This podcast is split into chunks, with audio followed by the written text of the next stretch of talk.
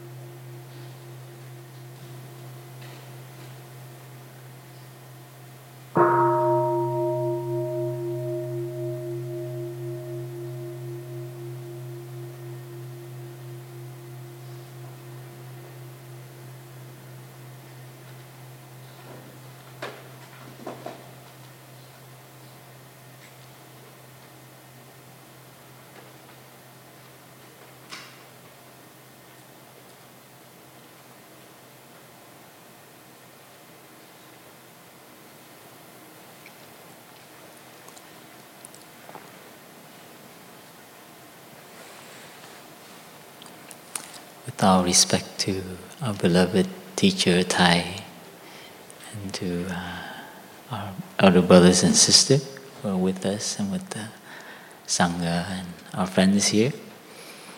Uh, this is a, a, happy moment. We are surrounded by, uh, uh, at least I'm surrounded by all my brothers and sisters here. My sister Yu Ngim next to me. And the Sangha has gathered and on behalf of our teacher who's in San Francisco, we thank you for coming to support the Sangha and being here with us uh, this evening. Mm. Our teacher's deepest wish has always uh, been to build a, uh, uh a community, a beloved community, as uh, he'd shared uh, you know, his conversation with Martin Luther King. But that's our teacher's deepest wish is to form a family, a spiritual family.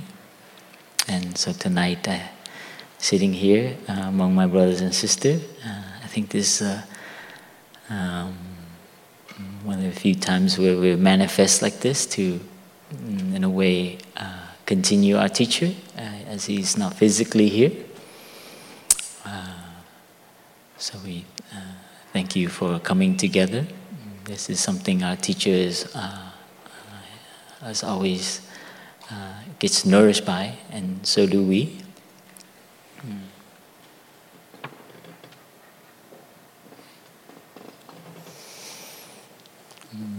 Tonight, we, my sister Yungim, she's uh, my eldest sister. She's uh, asked me to share first, so I, uh, I will. I try to get her to share first. It's the first time we're doing this, so uh, she was supposed to uh, represent the Dharma, and I was supposed to represent the humor, I guess. Just to let you know that that's, uh, I guess, the intention. um, I think tonight, just being together already, I think we, we know how powerful it is when people gather uh, with the same intention to learn, to open up, to really touch something deeper than uh, what we normally do outside. And I think that's the truth uh, that I'm feeling. Uh, this evening, the, the, the talk uh, we're supposed to share, the theme is um, stop waiting and start living. It's quite uh, Mm, quite American. Yeah. when I, I, when I found out that's what it was, uh, I was quite uh, wow. It's like a subtitle somewhere. but it is, uh, uh, and I reflected on uh, the theme of waiting. This morning we had a, uh, a walk in the in the park over here.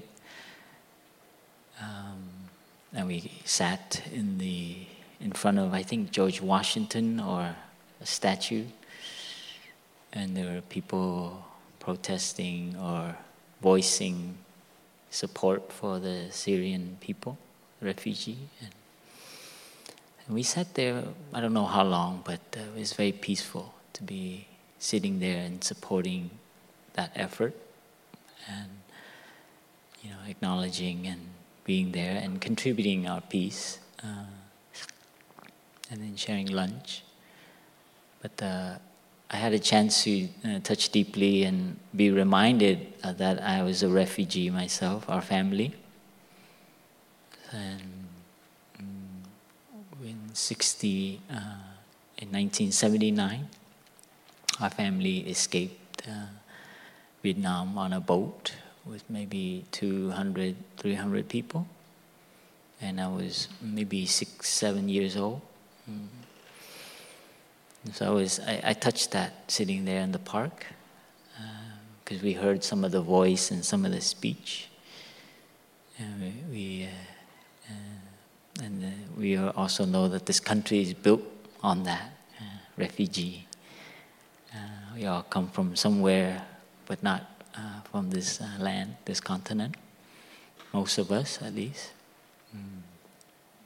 So I feel mm, grateful to be here and, and uh, I reflected on um, our time when we were in the refugee camp, my family, and we were waiting for some country to sponsor us. I find out later, I've, as a kid, I was just playing around the refugee camp, throwing rocks and things. we were on an island off of Hong Kong. And uh, yeah, just reflecting uh, like there was this huge warehouse, maybe the size of this uh, uh, this auditorium, and we were all we had each family had little spots of you know mats on the floor, and you know that was our our, our waiting spot until someone you know uh, some country or some place uh, sponsor us, uh, and we were sponsored by uh, a Christian family in uh, Oregon for us to come over. And I think this is, mm, you know, uh, there was a lot of movement back then between the Buddhist community and the Christian community to, to help. And so many churches rose to the occasion to, to gather and, and sponsor a one family. And I remember uh, the, the family that sponsored us. The church actually is not just one family, but I remember it was many families from that church, and they each contributed something to. They bought a house for our family, and it was a two-story house, and they bought it and they filled it up with furniture and food and everything. And I remember opening the cabinet full of food and canned food and all kinds of food, and I couldn't believe how much food was in that house, as well as toys. There was a room full of toys. I think they collected from the other church members. And uh, I remember opening the door and seeing toys. I mean, and you didn't know what how to play some of them. I remember because they were so new. And they uh, the top floor was like maybe four or six rooms. That was many rooms, and they wanted they, you know, they were um, my mom and dad, and it was four of us. And so they gave us each a room.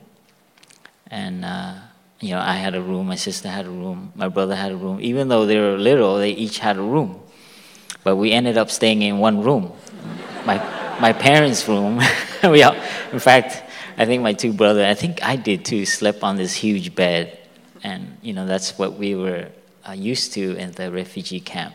So that's, uh, you know, sitting there in the park today, these memories of, uh, of you know,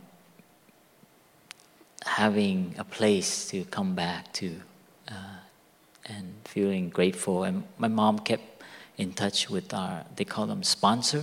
Uh, I never actually learned their names because around the house they were, they were just mentioned as sponsors. Uh, the, the And this is um, a beautiful image of, uh, you know, people coming together to help those in need.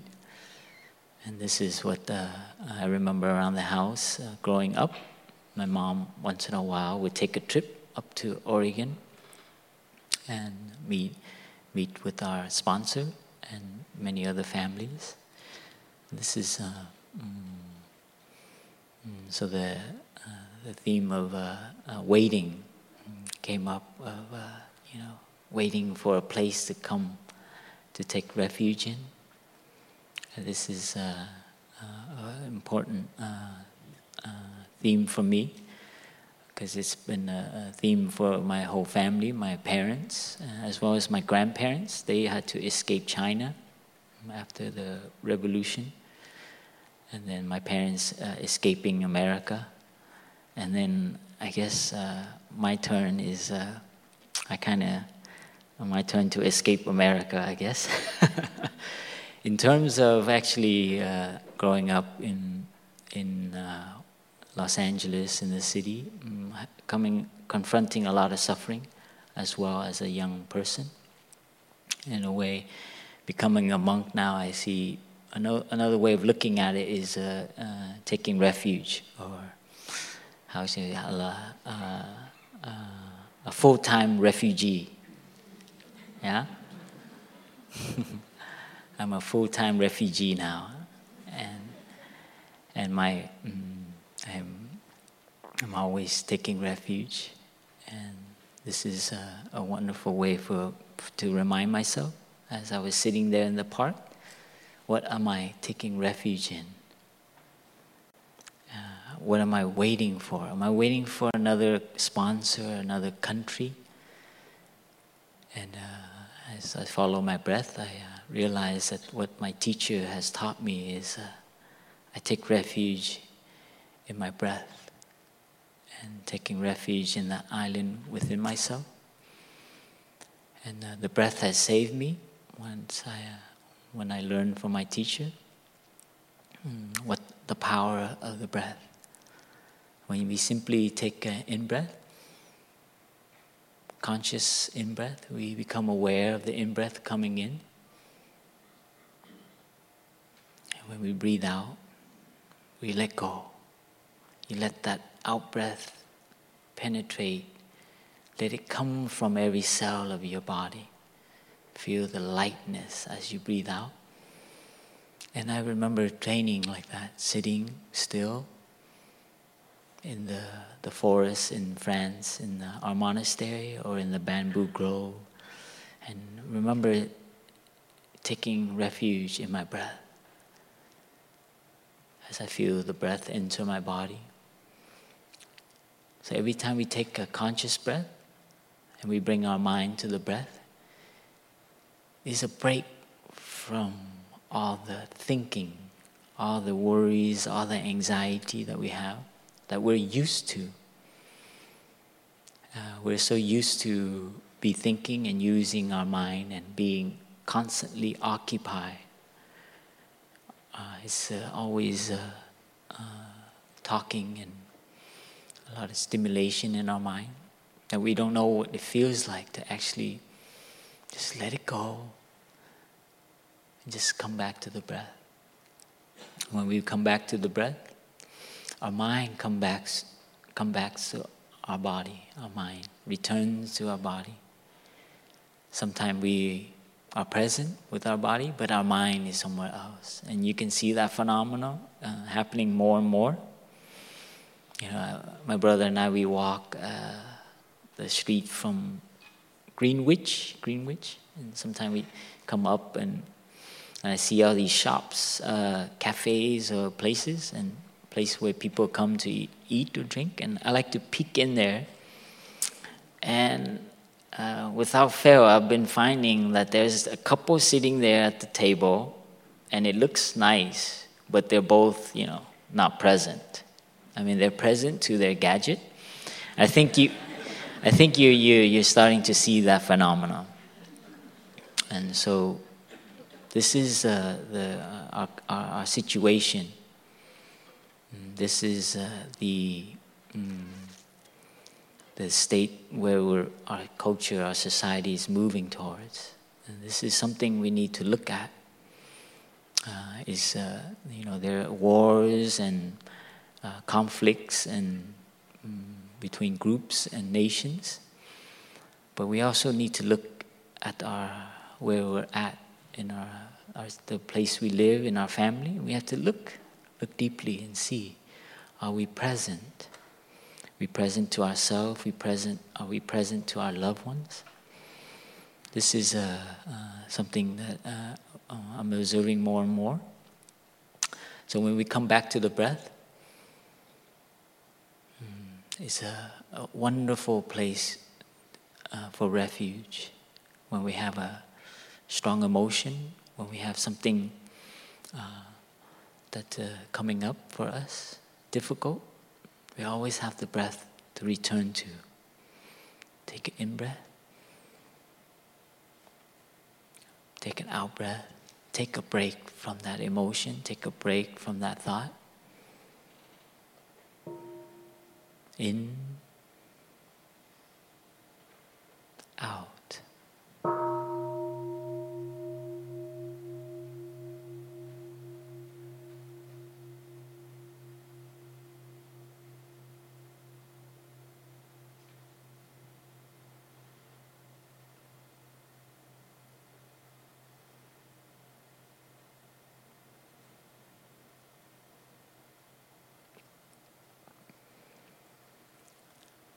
in the monastery, when we hear the sound of the bell, we, uh, we train to come back to our breath.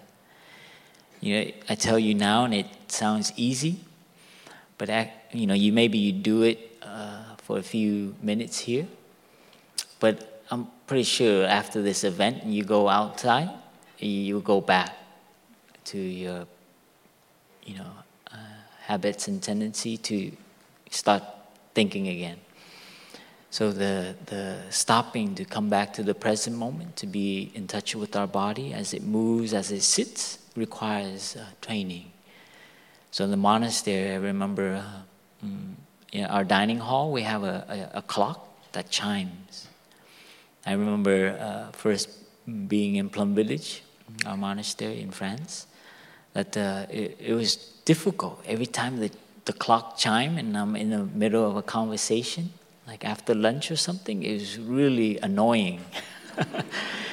you know, and I always wonder and I always question, I was like, how did our teacher come up with this? You know, it's like, you know, it's really, uh, um, I mean, it's a good tool, but it was, uh, it was pretty radical because, you know, the chime is right there in the dining hall is, and it was every 15 minutes.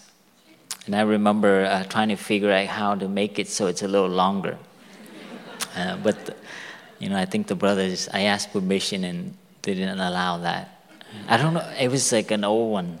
I don't know, it was all, didn't have options back then, but it was all 15 minutes.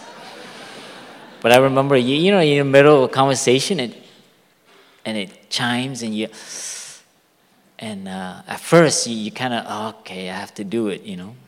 So you don't really enjoy it yet. Uh, and this is just from a habit of, uh, of um, not used to yet the, the, the a kind of clear, uh, thoughtless mind.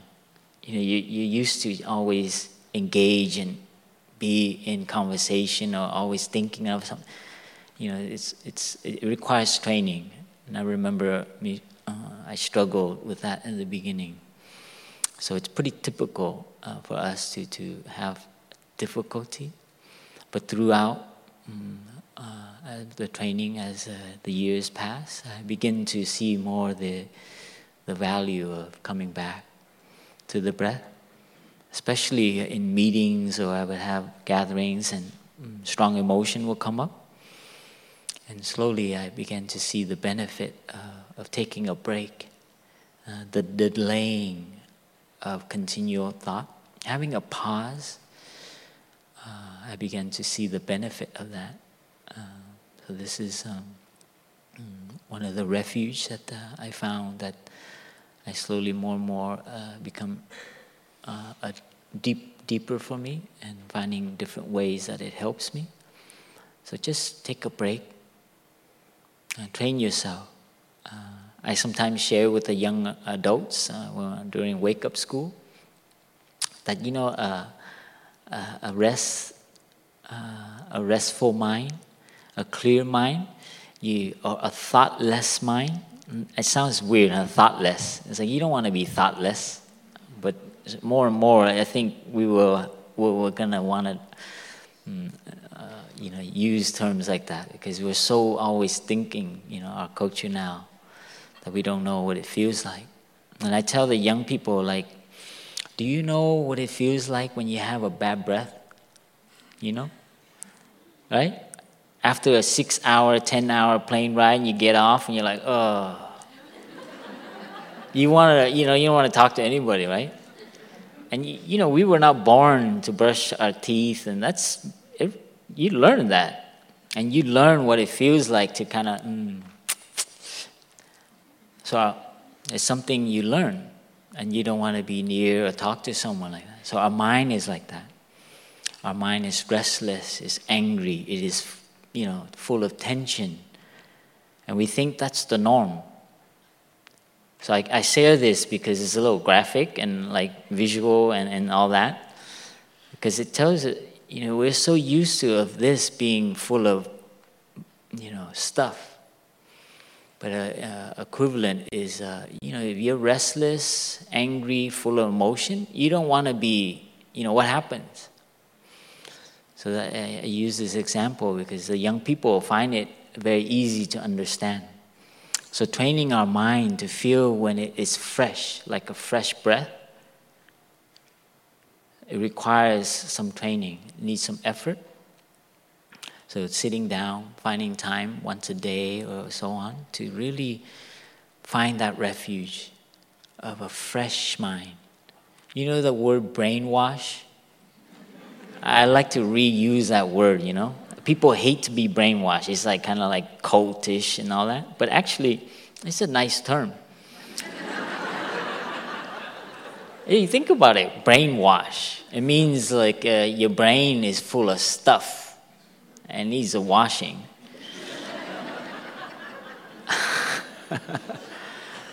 I don't know. You live, you know, you grew up in your family. I think you know what I mean. Uh, sorry. She's gonna save me after. Uh,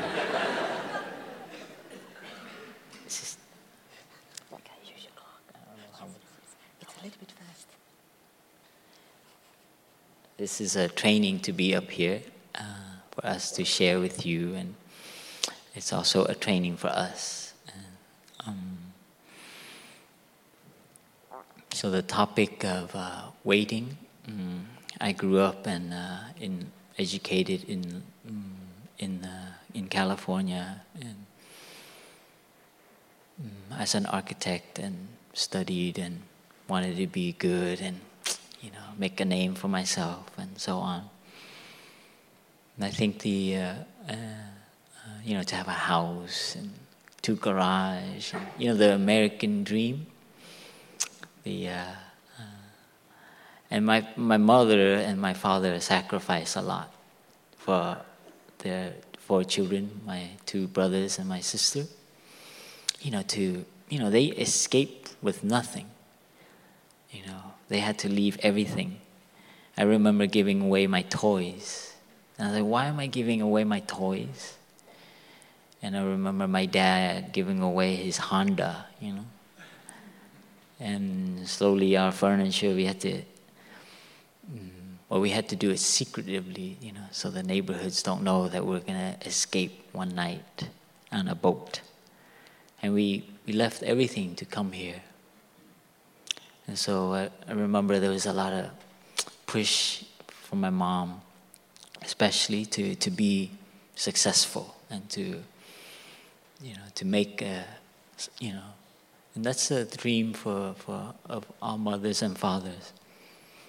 And I see as I, I grew up, I, I saw that there was a lot of uh, uh, uh promotion and a lot of um, effort to, to reach you know, the diploma to become this and that, you know, the all the awards and so on, these stickers you get. Uh, I forget what they call certificates. Yeah, it's quite. Uh, you get trained to be like always uh, be somebody, and then you become an architect. You work in, and you, you look and you you see whose cl- office is closer to whose, and who's got the better project. It's always uh, mm, and that's uh, the system I grew up in, and I was stuck in that.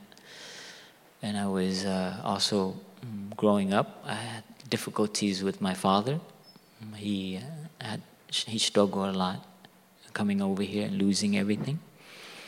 And so for me, the mm, I had a lot of anger issue with my father, and I think this is uh, um, mm, something that the practice helped me with mm, to learn to come back and look at ourselves and uh, to really confront the suffering that I was having as a young man.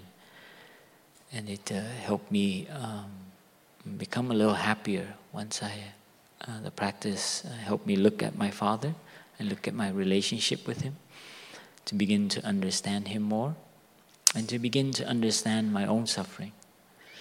And this is uh, uh, what was the benefit of sitting you know, silencing, silencing the mind a little, calming, and having time to look deeply at my emotions, where I'm at, and the goals that I'm setting for myself.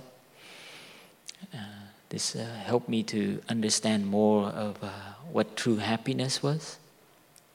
You know, once I was able to, to touch a little bit of the root of my suffering, I was also able to touch also the things that I'm like you know, passing by because uh, of some future promise, you know, to become this, to become that, always wanting more. And I think I, uh, uh, it, it, it's a kind of suffering, uh, always thinking that you're lacking. And this is something that's kind of underneath our culture a little bit.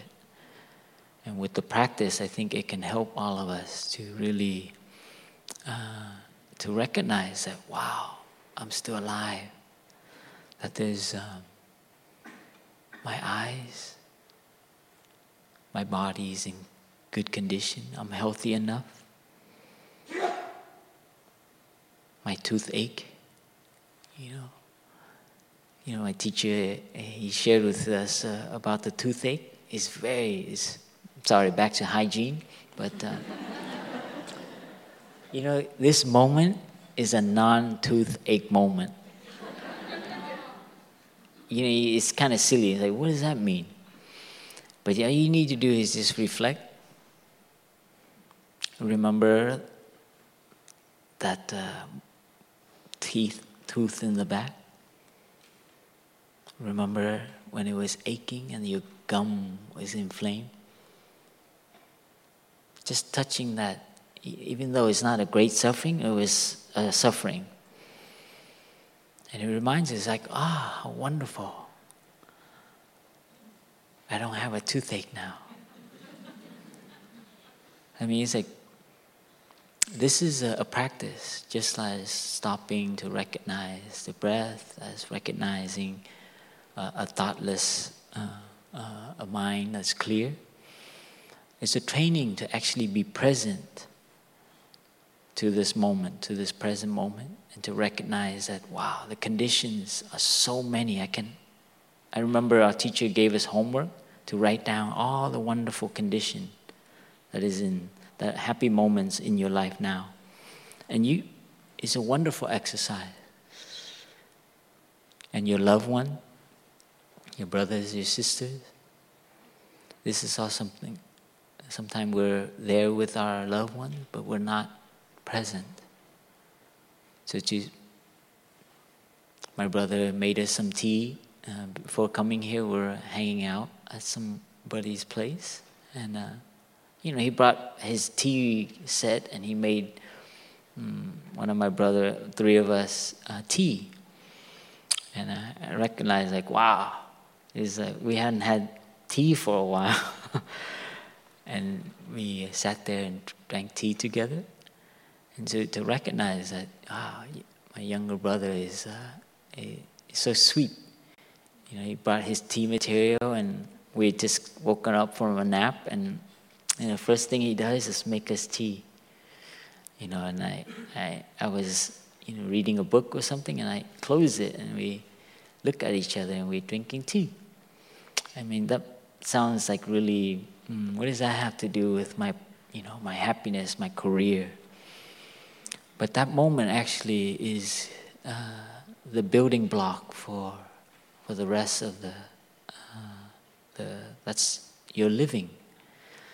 So sometimes we put a lot of goals and a lot of things that we want, but actually when we get there, we want more.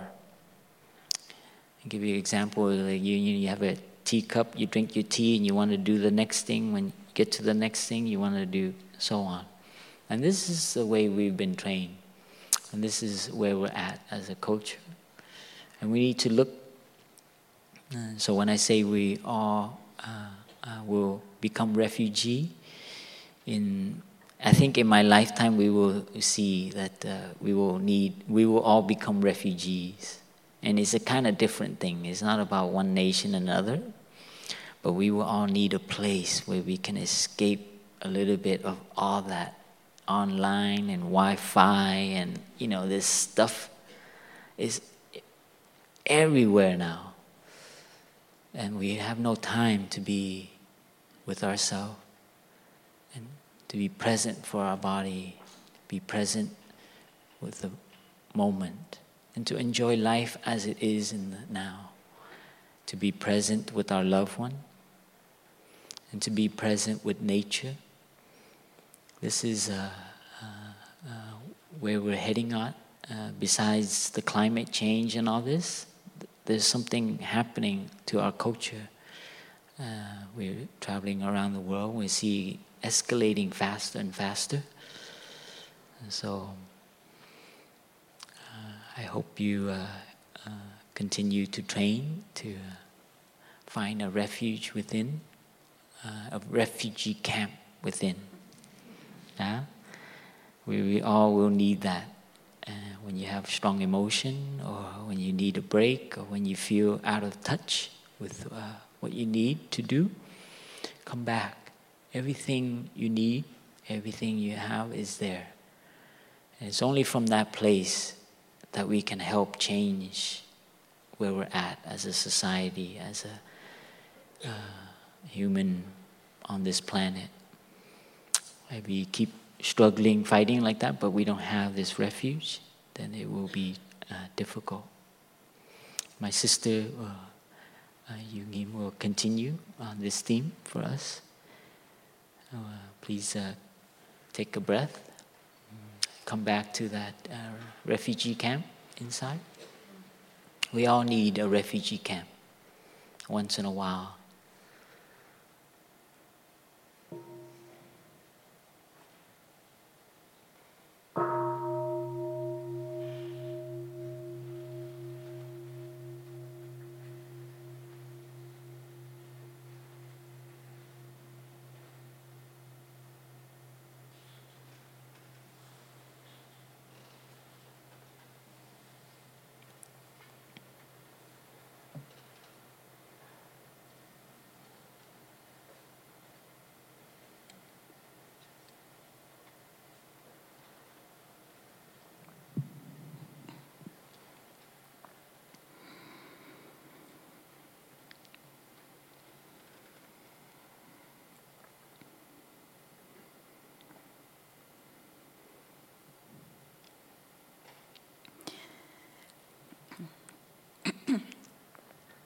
There are times where I wonder um, why can I not go back to my refugee camp or this place in me that uh, I like to call home? Why can I not go back home? What is uh, preventing me from going back home to myself? Uh, when uh, my mind and body are in the same place, I feel at home. I've been fortunate enough to always have a roof over my head, to have a home, uh, but I've not always been home. I'm not always home. I was reminded of this as I walked to come here, and I see uh, so many posters saying, Bring him home, the Martian. And I thought, yeah. And when they bring him home, will he be really and truly home? Will he find his true home? Um, so I reflected on that. Uh, my true home, as my brother said, brother Fabium, brother embrace, uh, said, uh, really truly home with ourselves. Uh, many years ago, there was an, uh, a lady from Austria that came to Plum Village. And after, at the end of her stay, at the end of the retreat, we asked uh, some friends to give some input uh, how it had been for them. And this lady said um, she came to Plum Village because she had read somewhere um, Thomas Merton's words that said, um, You can see Thich Nhat Hanh is a monk by the way he closes a door. So she had come to watch us closing doors. Yeah. we didn't know. Maybe just as well. Um, however, she must have been uh, impressed because uh, she was scheduled to stay one week and she stayed two. Uh, so, uh, closing a door, and for me that became like a, um, a practice. How do I close doors? I think we all have doors somewhere that we can close either. Uh, well, this is a swing door, so open it if you like, but closing door or opening a door by taking the knob, you know, turning it or the handle and pushing it down and pushing open the door. So it's very interesting to observe how do we open a door and how do we close a door. It's just a door. but it is a wonderful way to bring us back to our home. You know, to uh, put our hand on the knob, to feel the knob in our hand already brings our mind back to our body. So I turn the knob or I push the handle down and I'm aware of how much force I use to open the door and to close the door. So if you don't have time to sit and breathe, uh, maybe since you're going through the door anyway, um, you can make that your practice of going home. You know. Uh, but coming home also is something else, like um, uh, coming home to that place where it's quiet. I've noticed here in New York it's quite noisy outside. Huh? um, and as I was walking, I came here on foot. Um, I thought, yes, it's very noisy. Yeah. But let me see. If I just let the noise be, then is it then quiet? Yeah. Um, and I realized I'm thinking. And sometimes I find, even if there's no noise around me, it's quite noisy inside. You know? Maybe the most noise is inside, the outer noise not so much. And when I listen to this noise, I see most is just unuseful thinking, not helpful at all. Uh, and then I think, okay, can I close a door? You know, why am I thinking so much? I've just come out of a meeting and I carry things out of the meeting with me. I've already closed the door, right? Physically. But in my head, no. You know, why did she say this in that way? Why didn't she flow along, etc.? You know, the meeting was closed, but not everywhere. I continue the meeting in my head. So, close the door. You know, the meeting is over. Close the door. And then, as I close the door, it's the same as opening a door. It means new possibilities, you know, new challenges, and can I be there for the possibilities and for the challenges?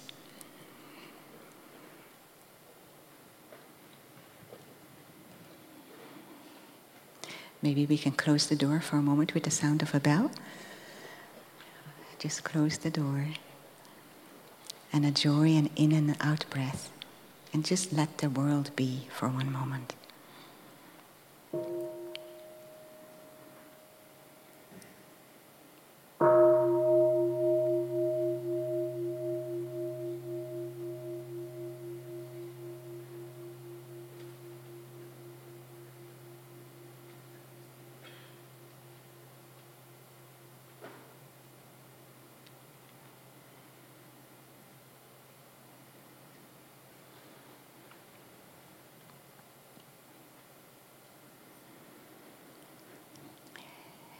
Closing the door as we hear a sound of the bell, or as we stop for a traffic light, uh, closing the door when we leave the office. One retreatant came, she would like to have a consultation, and she said, My problem is I feel I'm married to my husband's business that when he comes home, he brings the whole business with him. And of course, when we come home, there may be something that happened in the office we want to share, but it was not just that, like something is shared and this is how I feel about it. It was all about the problems and about the things, only business, business, business. That I think I'm married to a business.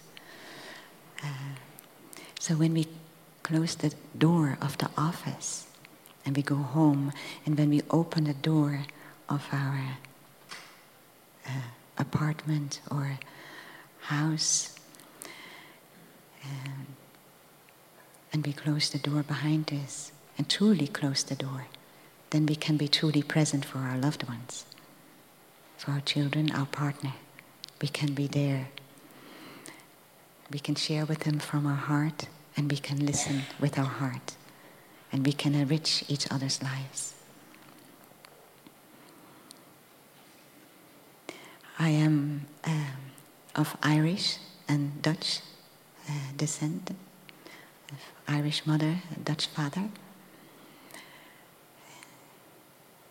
And it took me a while when I started to. Go, we lived in Ireland and then in the Netherlands. It took me a while to find out where I belonged was kind of a little bit uprooted. Am I Dutch? Am I Irish? Inside the house it's Irish, outside the Dutch it's Dutch. You know, where are my roots? And if we want to live, we need to have roots. You know, trees have roots. If you cut a tree from its root, it won't continue to live. Rivers have a source. If we cut the river from the source, the river will stop living. So, if you want to start living, we also need to nourish our roots, our ancestors. So, I would say stop waiting and start living also in a way of start celebrating life, celebrating our ancestors, our blood ancestors, our adapted, adopted ancestors, our spiritual ancestors, our land ancestors. To bring them, to reconnect with them, to be nourished by them. We cannot take our ancestors out of us. Our youngest ancestors are our parents. They are our ancestors. We cannot say, I have nothing to do with you. No, we have all and everything to do with them we are their continuation. All our ancestors are within us. Connecting with them inside of ourselves to recognize all their strengths they have transmitted to us and also all their weaknesses and to nourish their strengths and to take care of their pain and suffering of the wounded child that was in them as well, and that is now also in us. It is not just our child, our wonder child. When we say our, we mean all our ancestors. Yeah. So, to connect with our ancestors. In Plum Village, we have Ancestors Festival, where we honor our ancestors and where we express our gratitude to our ancestors. Recognizing that we are their continuation, they are our roots. Yeah.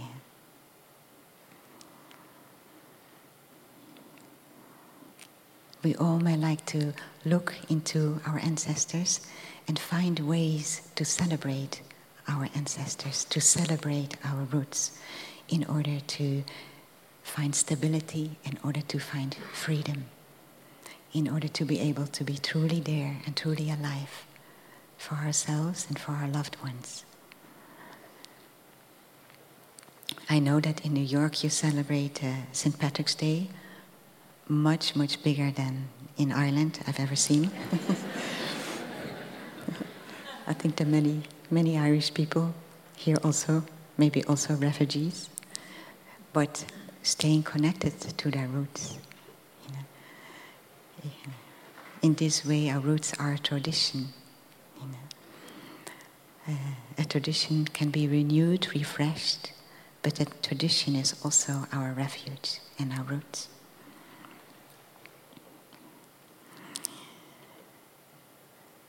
So celebrate. In Plum Village, we celebrate also the earth.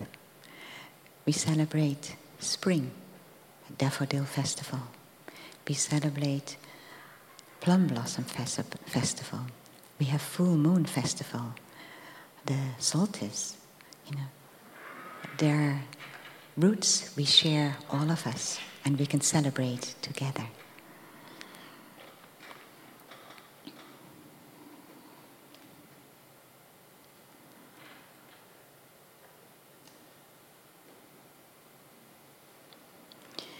Let's celebrate a moment together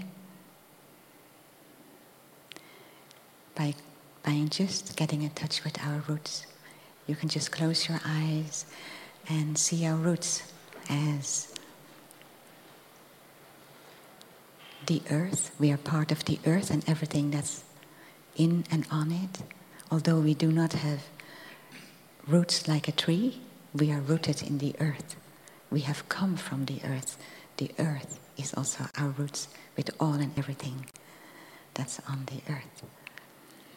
So let's just for a moment connect with our roots of the earth, with our land ancestors, our spiritual ancestors, our adopted ancestors, and our blood ancestors.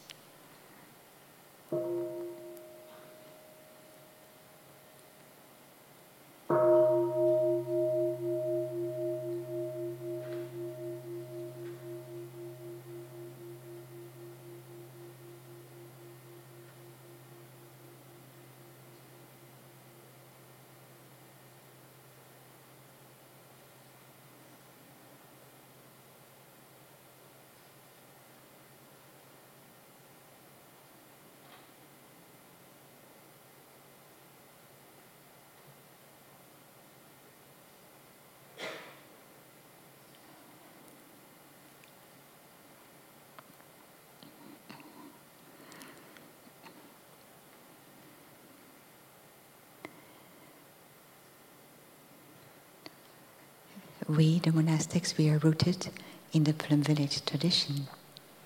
Yeah. We celebrate every breath. We celebrate every step. Whenever we walk, where we walk, we walk on the earth with love and with compassion.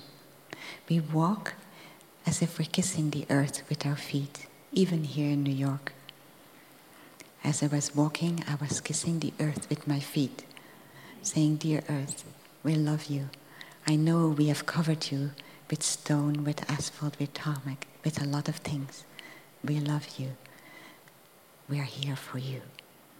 We want to be here for you because you are here for us always. And this walking gave me stability and gave me freedom. As I was aware of my steps and felt the contact between my feet and the earth, I created some space, some space inside. I created some silence inside. Space to be there. When our heart is small, Thay says sometimes it's like a peanut. I think sometimes my heart is like a mung bean. You know, there's no space for anything, neither for myself nor for anybody else. But walking like this, my heart open, and there's space. There's space for everything I meet, for everybody I meet in the street, and I can smile. So we walk like this. It's our route. In the early years, in the early 90 years, 1990s, uh, friends of Plum Village practitioners, they went to Vietnam and they visited Thay's root temple. And as they were walking there, they practiced walking meditation. And a young monastic, a young novice, came up to them and said, You must be from Plum Village. And they said, Yes, how do you know? And he said, I can see it by your walking. You know? It's our roots, our spiritual roots. It's our walking, our breathing, our listening, and our speaking. We listen to ourselves with compassion to others. We speak lovingly. We learn how to truly love how to truly love, how to offer compassion, how to be loving and kind, how to share our joy, and how to embrace each other with equanimity. That is true love. And we learn how to be truly happy, as my brother already said, not running after things, but to see that we have more than enough conditions to be happy already. Yeah. We do not need that other ice cream not the coffee, although we had coffee before we came here.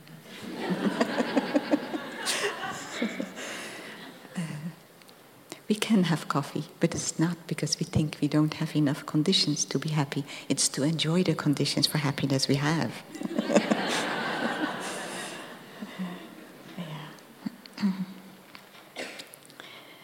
Um, so celebrate our spiritual roots, whatever our spiritual roots may be. Discover the beauties, everything that contributes to our own well being, the well being of the others, and the well being of the world and the earth. Celebrate, connect, and we can do this all together. I think my brother wanted to add something to this.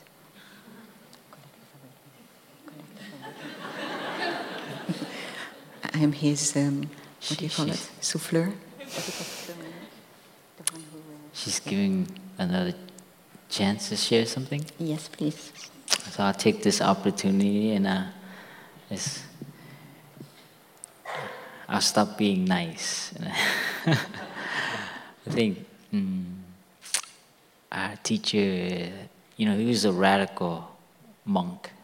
You know, he grew up in the time of war. You know, he saw you know, the French come and then the Americans come.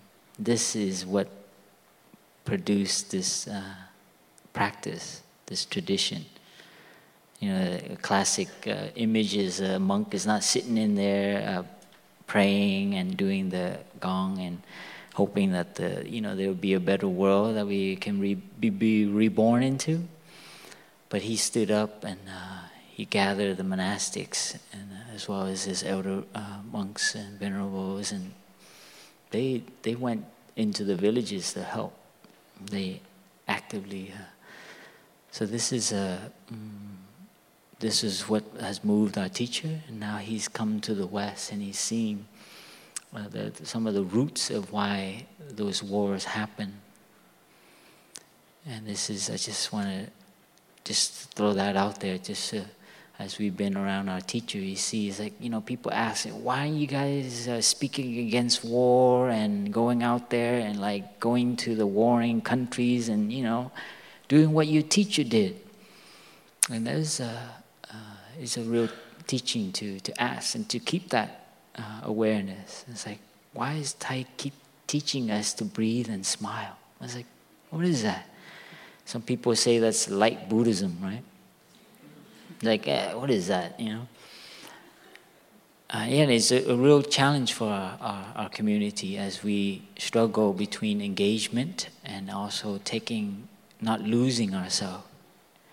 Because the war starts when we are actually, we've lost our roots, we've lost our refuge, that we are not happy with just being alive on this planet. You're going to die, you know. I mean, the war will go on, you're going to die, you know. And so our teachers teach us to really come from a deep place. You, of course, do the social change, do these activities, but don't lose uh, these uh, those deep moments for yourself, and to do it together. And this is uh, our teacher's uh, uh, challenge to our next uh, next century. he's, I think maybe some of you have heard our teacher sharing and, and commenting on the last century as a century of individualism. You know, everyone, me, me, and, and my nation, my people, and so on. And it's caused a lot of stuff. Yeah. And so a uh, teacher is really emphasizing on the collective. And it's tough to be on a collective part of this uh, community, you know, it's not easy you, you have to conform and you have to like be like the rest and kind of like lose your identity. I'll just tell you some of the truth about it. it challenges every LA seed in me to like, oh man, I want to go out there and change LA, you know. And, and the brothers say, no, you're gonna go, you know, breathe and walk in the woods, you know. Sorry, my sisters and brothers. It's a challenge to be part of a community. It is because it, it goes against everything we, you know, I have rights, and especially when you're right. you know, and you have to you just, and this is what's, this is the root of war. I'm right. And to live in the collective, to live in a community, you live in a family. You know that. There's a small little community there in the family, around the kitchen, maybe, around the dining table. I, I was witness to that. Because we're not able to let go and see that, come on, it's just. So, this is uh, the training for us to learn to let go of our own ideas, our notions of what is right, what is wrong, what is just. Sometimes, even fighting for just cause, we cause a lot of suffering. So we have to be careful as we come together and help and remind ourselves to check in with each other to see that, hey, is this where we want to go? And so, this is a, a, a challenge our teacher has for our community, uh, for our next. Uh, you know, he's famous to uh, have said, he, our teacher is saying, uh, has a saying that's pretty, I haven't heard anywhere. The next Buddha, he said, is, will be a community. That's very beautiful, you know. Is you imagine that? You don't look for somebody leading and charging, and oh well, the Buddha will probably do something, but a community that actually deals with challenges, suffering, but it checks itself and it, it helps each other. And there's a sense of love and understanding, acceptance.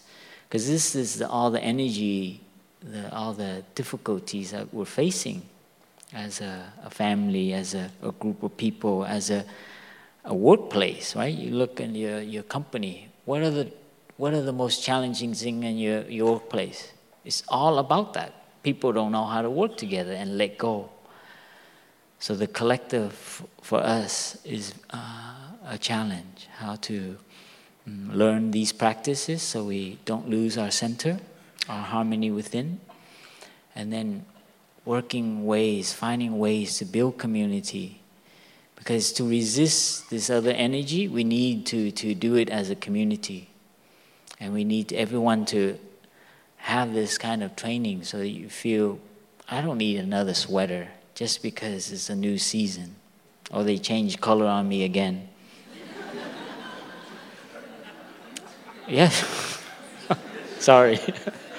I remember it's like it's brown season, it's yellow season. You know, you got to change your whole wardrobe just because they say so. So they know. I don't want to say they. You know, it's like a bunch of us. Maybe some of us are uh, in in advertising and media now. But you know, they know how the mind works. And if you don't know how your mind works, and if we don't come together, we're just, you think you're free? So the, I'm sorry to kind of lay, lay it out there because this is the last chance. but I, it, it's, this is what I've learned from my teacher, and I just wanted to share with you. We, we, we need to come together and really resist this, uh, all these temptations, uh, these kind of mm, temporary pleasures, uh, these moments, right? More consuming, more uh, stimulation, entertaining yourself, more this is what uh, is happening. We need to mm, find ways to come together to re- resist. So have a refugee camp, but do it together.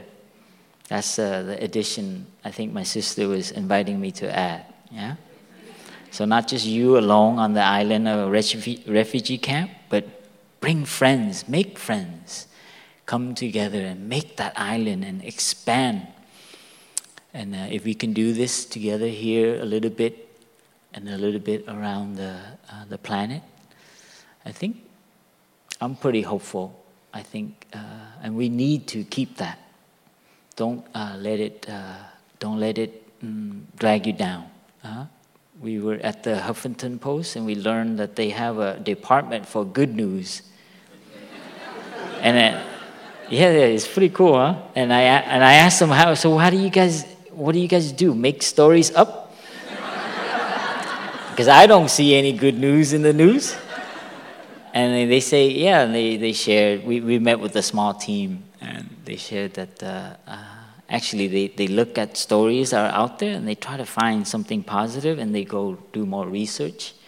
And that's beautiful. And I really, I was moved with, there was like four or five in that department.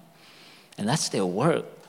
And we need to do that. We need to do that in our family, within ourselves. Look at there's something happening that's good for today and accentuate it. Do it in the family, do it at your work. Please do it in your work. It's tough, and it's tough to work at a, work, uh, a, a hard place, but do there. And then create your work, become a community, you know. And then begin to come together, build a Sangha. Sangha is just a group of people coming together to, to, to remind each other with the practice. And so this is uh, uh, our teacher's deepest wish to have a little bit, a bit around uh, every place, and for us to mm, remind ourselves and remind others. And mm, thank you. I, uh, I believe there's something. Uh, is there Oh, yes. We uh, now open uh, the mic for uh, any questions or any comments. Or uh, I think there's a microphone around. I think there's some brothers and sisters who come up here to join us to um, to add a different perspective. Is there a mic around? Yes? Yes, you can come up here if you'd like to uh, uh, share or uh, make a comment.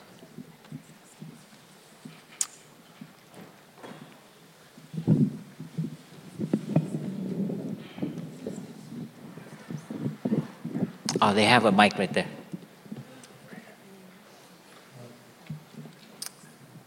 I just wanted to thank you gratitude for sharing your love and your light with us here and bringing your stories, your, your honesty, your experience, your humor. Really grateful for that. It's really refreshing to uh, embrace the reflection that we all know that we have within us and to see a collective, uh, you know, as you say, this community that does exist. And I just wanted to say thank you. I'm really grateful.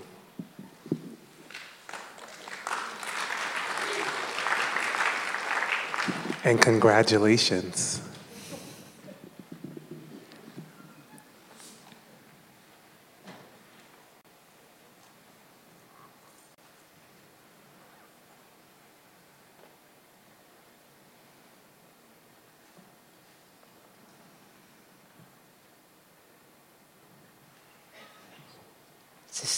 Sister and my brother Phap Hai has joined us.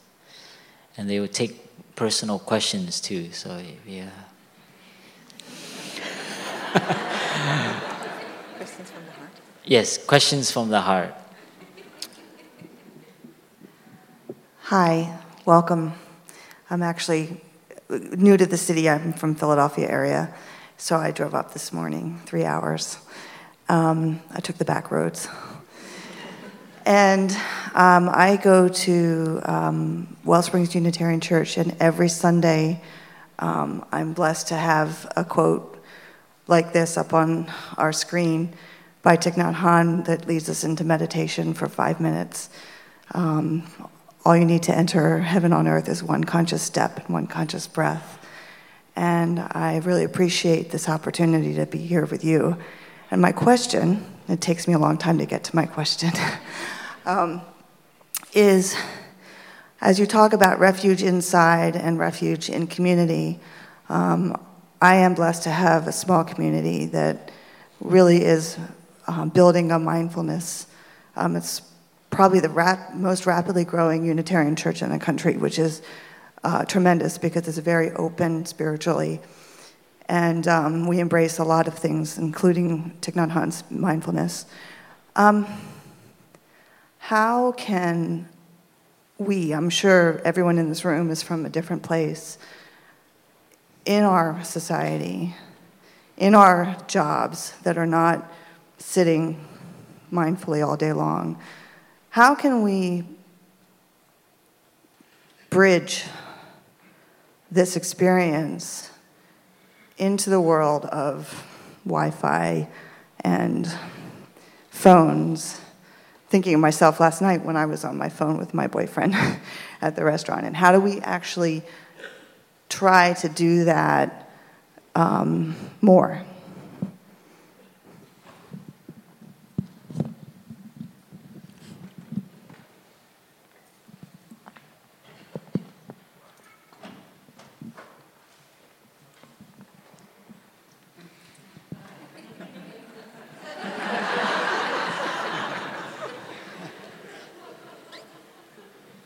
So, dear family, life's full of surprises. I stood up to walk off the stage to stretch my legs.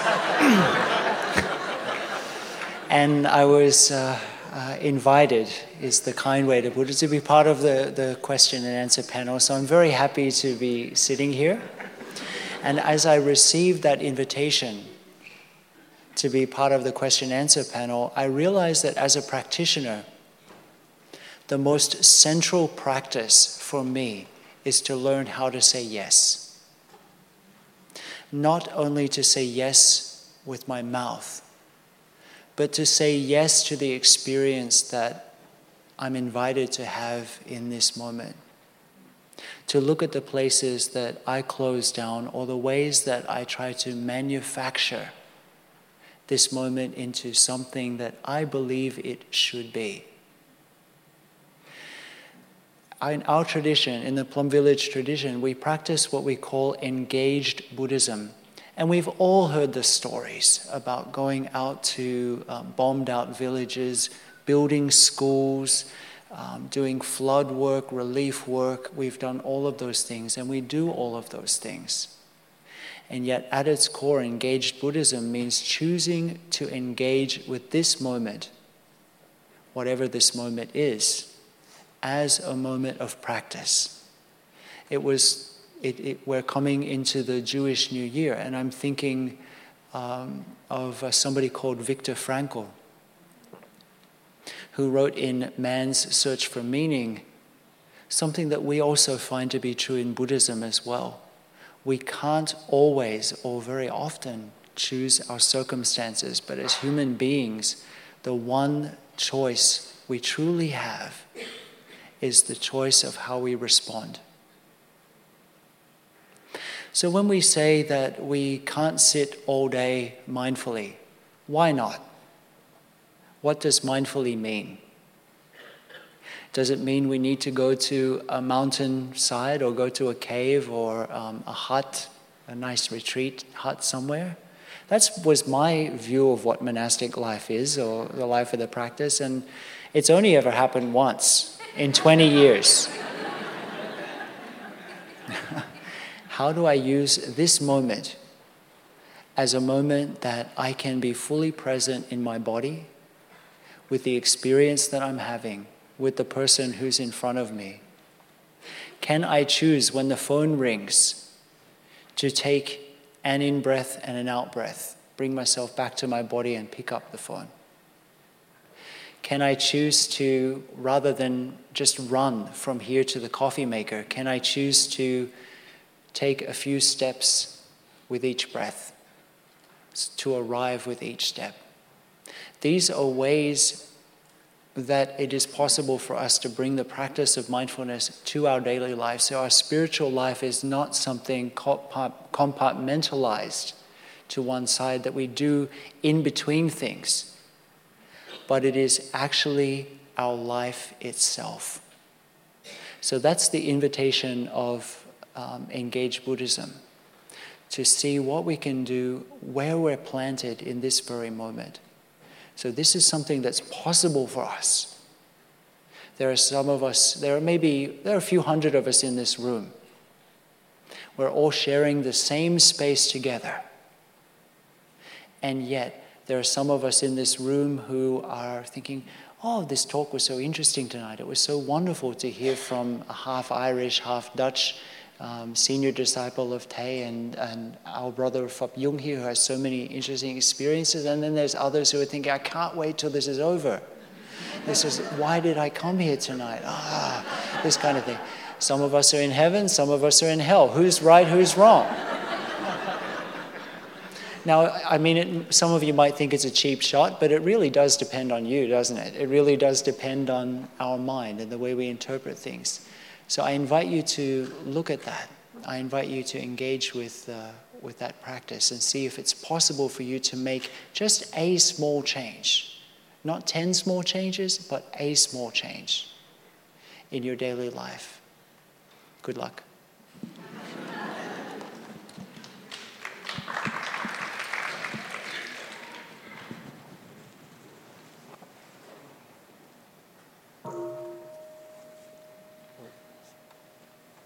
Breathe.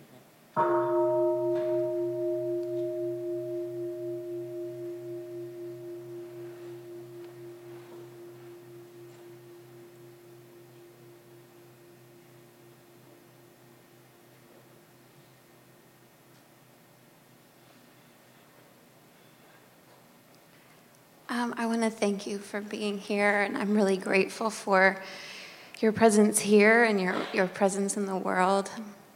And I think about if there were, if there was a beloved community of, of more people like in this room, um, how much empathy and how much compassion could really be present in the world. And um, you've, in a way, answered what my question was, but um, someone like me, I feel really overwhelmed when I read the news. I feel really overwhelmed by, for example, what's happening to our brothers and sisters in Syria. Um, how do you balance being internal and um, having compassion internally and balancing that with being engaged in the world and, and as something as small as keeping up with the news that could easily feel overwhelming.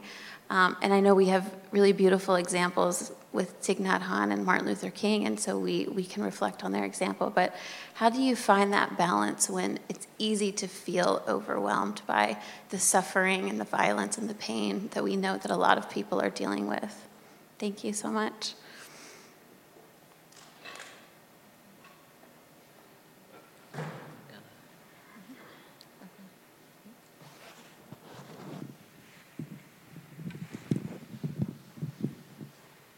Yeah. Yes, that's a very pertinent uh, question in terms of uh, the amount of information that uh, we should expose ourselves to. Mm, the important thing is uh, maintaining compassion in our heart. But more practically, I think our human mind is not meant to actually be constantly bombarded with so much suffering. You know, you hear it in your car or your subway, you're driving here, you hear it in the morning, you hear it when you take a break, in the afternoon, you hear it. I mean, I, when I was driving in LA, an hour and a half to work in the morning, I listened to NPR because people said I should be informed. I have friends from Berkeley, you know, and you know, every time they come back, they always ask me to go uh, to uh, what do you call it? Those picket things. They were good, but it was my way of getting out of my anger. Now that I remember back, so we're so uh, mm, we put so high on pedestal being informed, right? You gotta be up to date. But this, I mean, how much more do you want? I mean, it's I mean, you hear it in the morning and then in the afternoon when I'm driving back, it's the same news, but I keep hearing it. Before I even get to work, I'm already angry. You know, I don't, I, you know, I haven't seen the secretary yet, you know, but it is a, a, something, a good question. You have to know how to take care of yourself and question the being informed. How much should you keep inflicting? It's a, a scar you keep picking okay, uh, this is a, a, balance you need to find, each one of us, in our workplace as well as in society. You know, we were, we had a, a session two days ago for with uh, mm, news. Uh, it was at the Columbia University for uh, journalists at the Dart Center. For they they they take care of uh, uh, journalists who have to go to, uh, uh, you know, uh, uh, what is it, um, conflicting sites or tragedy, uh, and then have to report, and they come back and they can't handle it. So this Dart Center was formed to take care of and bring more awareness to the suffering that journalists face as they come back. It's kind of like vets, you know. And I, I learned a lot uh, from that. And the, their uh, Dart Center is uh, trying to bring more mindfulness and wellness to take care of the journalists. As because after you see these images and you've been in places like that, you, you see the mind needs healing. It's kind of like getting inflicted. And uh, you know that's journalists, but we ourselves as readers, we have to take care of that as well. So be informed be intelligent, but know what you're doing to yourself and what that is causing, because that can also spill out to your loved ones who, who had nothing to do with it. But because you, you, you keep watering the seeds, in, in our practice, we call a, um, we each all have a seed a seed of anger, a seed of discrimination, a seed of, uh, you know, of, uh, uh, of blame and so on. And if these keep being watered, and then you you become immobile. You can't really be an activist if you are not like solid.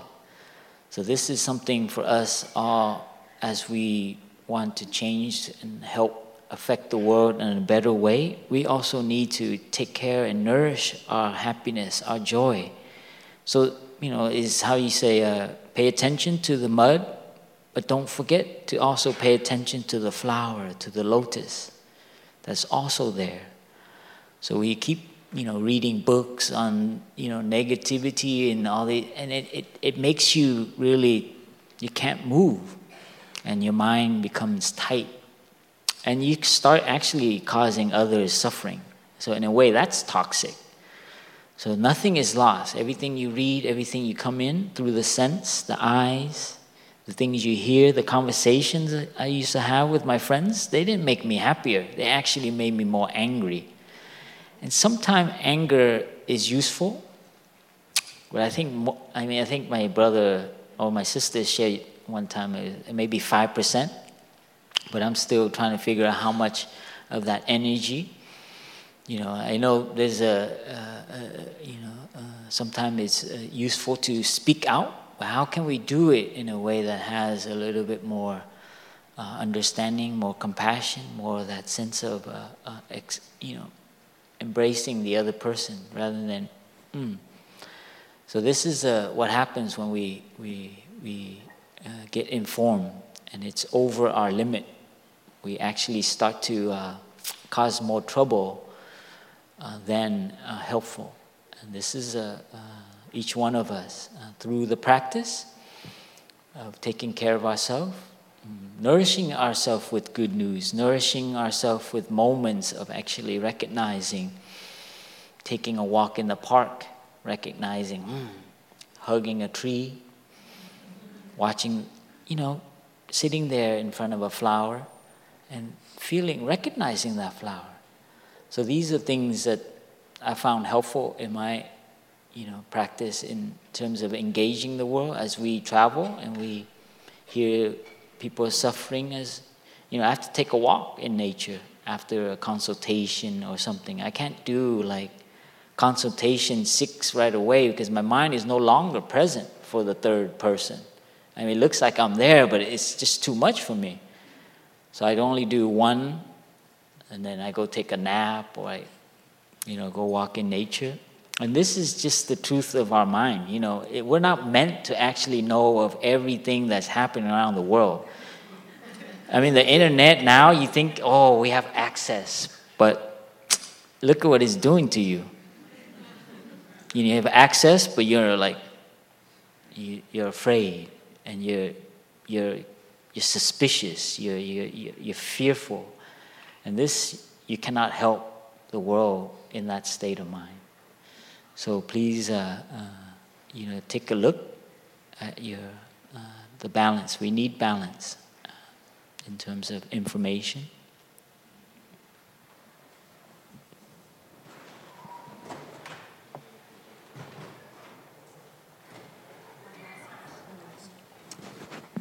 Maybe one uh, last question.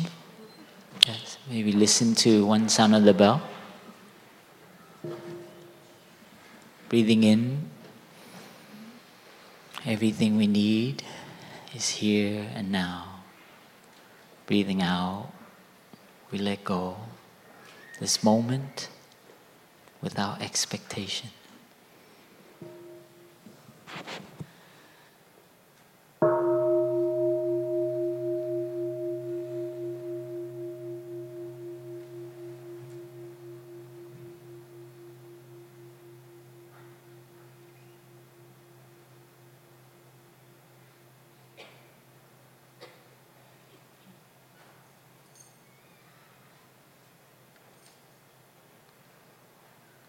There. You know, it's kind of intimidating talking to you guys, um, but what I love in the nature of how you spoke today was that you're still embracing that whole studentness about you. Because sometimes when people that don't live in the kind of environment that you live in, um, I guess speaking for myself, but I have talked to a few other people. There's a way that we can feel um, not as spiritual or not as worthy. And what I love, what you brought here, was that you're still learning and that you're still figuring it out and that you're still on your journey. And that's really inspiring to hear because some of us are a little bit further back in the road on the journey. Um, one of the things I do is I go into companies, into the dark, deep, scary territory of corporate America, and I try to bring a tiny bit of mindfulness with me. Um, but what you've inspired me to do today is to take it further you know, some of the little teachings um, are some of the things you said, like, and, and I love what you said about how being right is the root of war, and how we can bring a little bit of nonviolence to how we talk to each other every day by not trying to be so right and trying to be more compassionate, trying to be more vulnerable, which you guys exhibited today the vulnerability of, of showing that you don't know it all, that you're still a student, you're still on your journey. So I want to thank you for that. And to let you know, there are um, warriors out here working for the same cause. We might not look the same way. Um, that outfit would definitely make me look a lot chubbier, and it would really, really annoy me. Um, but, you know, we're out here, uh, warriors on the front line with you and supporting you and, um, and loving you from our place. So thank you.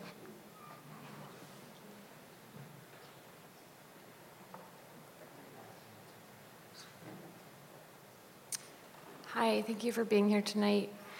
I've been exploring the value of mindfulness in organizations, and I was wondering if you could speak a little bit more about the benefits that you see um, about or to bringing mindfulness into workplaces. And I'm particularly interested in how it might help to build trust. Into the workplace uh, and to develop trust. Workplace. Workplace.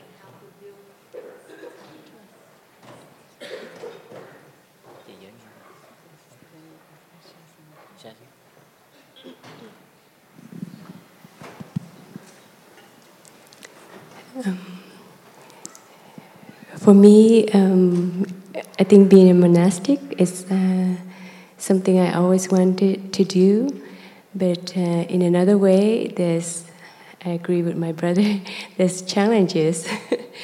so when I enter the community, um, you know, I love to do art, I love to sing songs and write poetry, but I always been asked to do things that is out of the ordinary.